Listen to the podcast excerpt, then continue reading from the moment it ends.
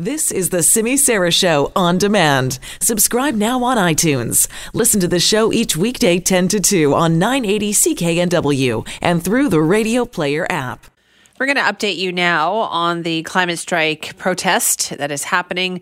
It's a march, it is a gathering, it's a lot of things right now. And it's also, I'm getting the impression, bigger than what many people expected it to be. This morning, when we talked about it, we'd heard that the activists themselves who'd planned this, who were grade 12 students, thought they were, you know, expecting about 10 to 15,000 people.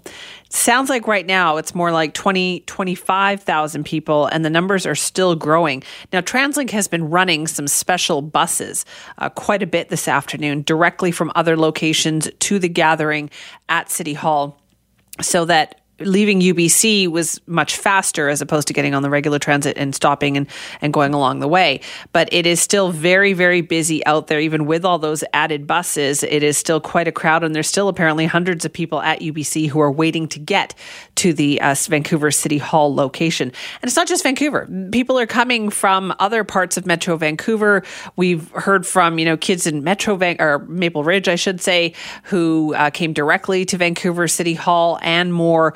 Uh, but essentially, they're now going to be starting their movement uh, down Cambie Street, over the Cambie Street Bridge and into downtown Vancouver. Now, this, of course, is happening all over Canada today.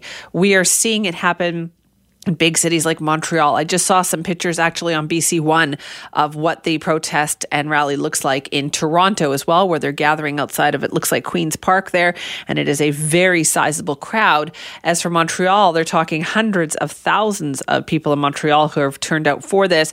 And then, of course, with the election going on, there are different political uh, party leaders who are also involved. Uh, NDP leader Jagmeet Singh is expected to attend the rally in Victoria, which, by the way, the rally in Victoria, the turnout's pretty impressive as well. It covers the lawn of the BC legislature at this point.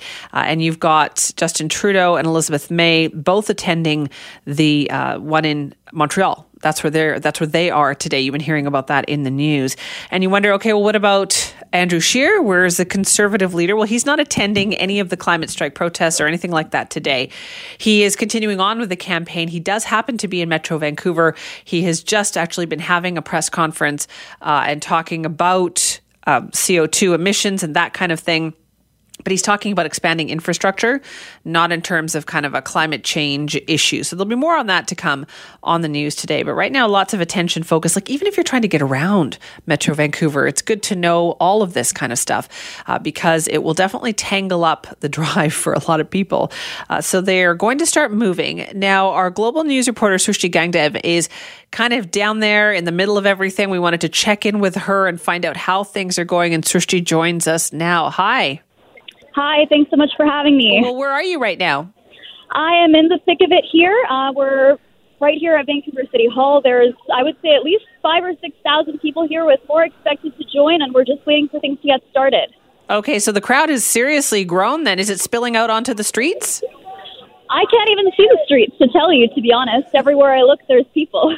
okay, and what what's the crowd like, Srishti? Like, is it a lot of kids? Do you think? Are there signage? Like, what are you seeing? There's tons of kids. I don't want to say that it's only kids because there's a lot of people. I'm seeing signs that say, I want to save my grandkids.